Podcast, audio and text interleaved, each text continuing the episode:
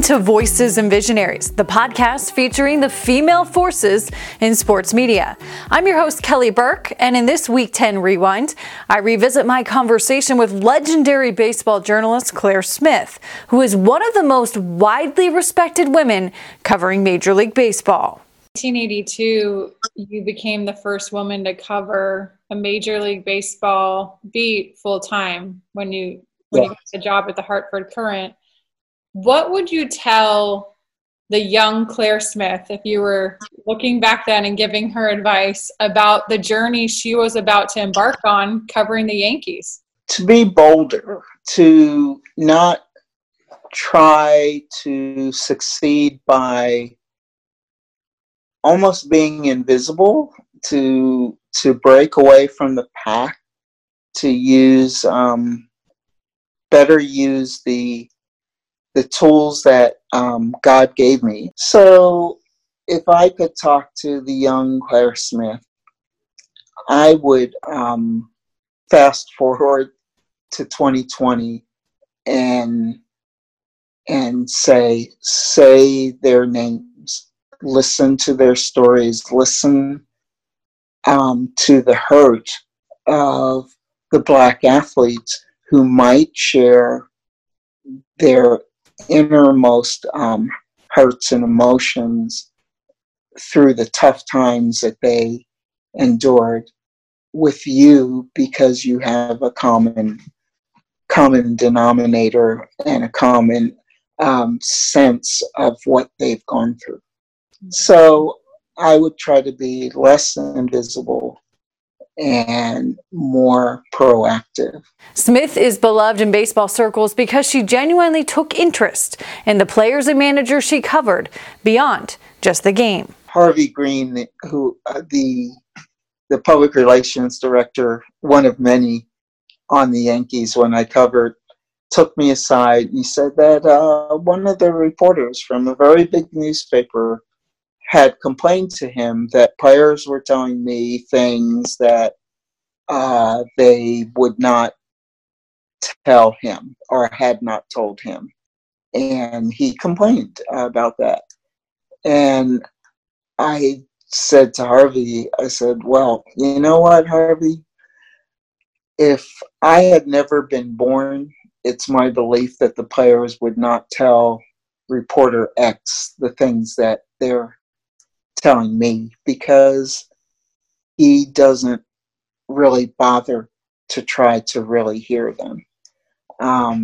So I think it was an ability to listen, but also to say my word is my bond, and if that's off the record, sometimes it's off the record.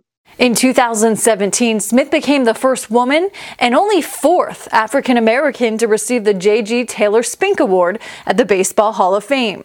She said in her acceptance speech, quote, "We need to shine the light where it needs to be shown." Where do we need to shine the light? We need to shine the light, turn around the cameras and turn towards our own newsrooms and say, yeah, it's one thing to write about diversity in colleges and police departments and how they do their business, so on and so forth. But what about us? You know, what about us? Look at our newsrooms. Look at the cities in which our newspapers and television stations and so on and so forth exist. Do we reflect the populations that we address? Specifically in communities, in cities, urban areas, rural areas, do we police ourselves?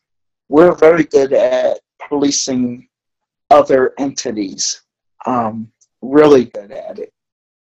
But I think that where the light needs to shine right now is also on journalism and media, and what efforts we might be taking, but certainly need to be taking, to give voice to women and people of color, people of all colors. We can can't just wait to react. We have to be proactive. And we definitely have to see more women and people of color in the boardrooms, especially the boardrooms of media outlets that profess to be able to cover their communities in a fair way. Smith knows a thing or two about advocacy. During the 1984 National League Championship Series between the Cubs and Padres, she was denied entry into the Padres clubhouse as a working reporter, merely because of her gender. Fortunately, Padres infielder Steve Garvey took a stand for her, cementing a lifelong friendship. I'm trembling. I'm about to just lose it. I don't know what to do. And he comes out, and I start crying. And he says to me, he said, "Take as long as you need.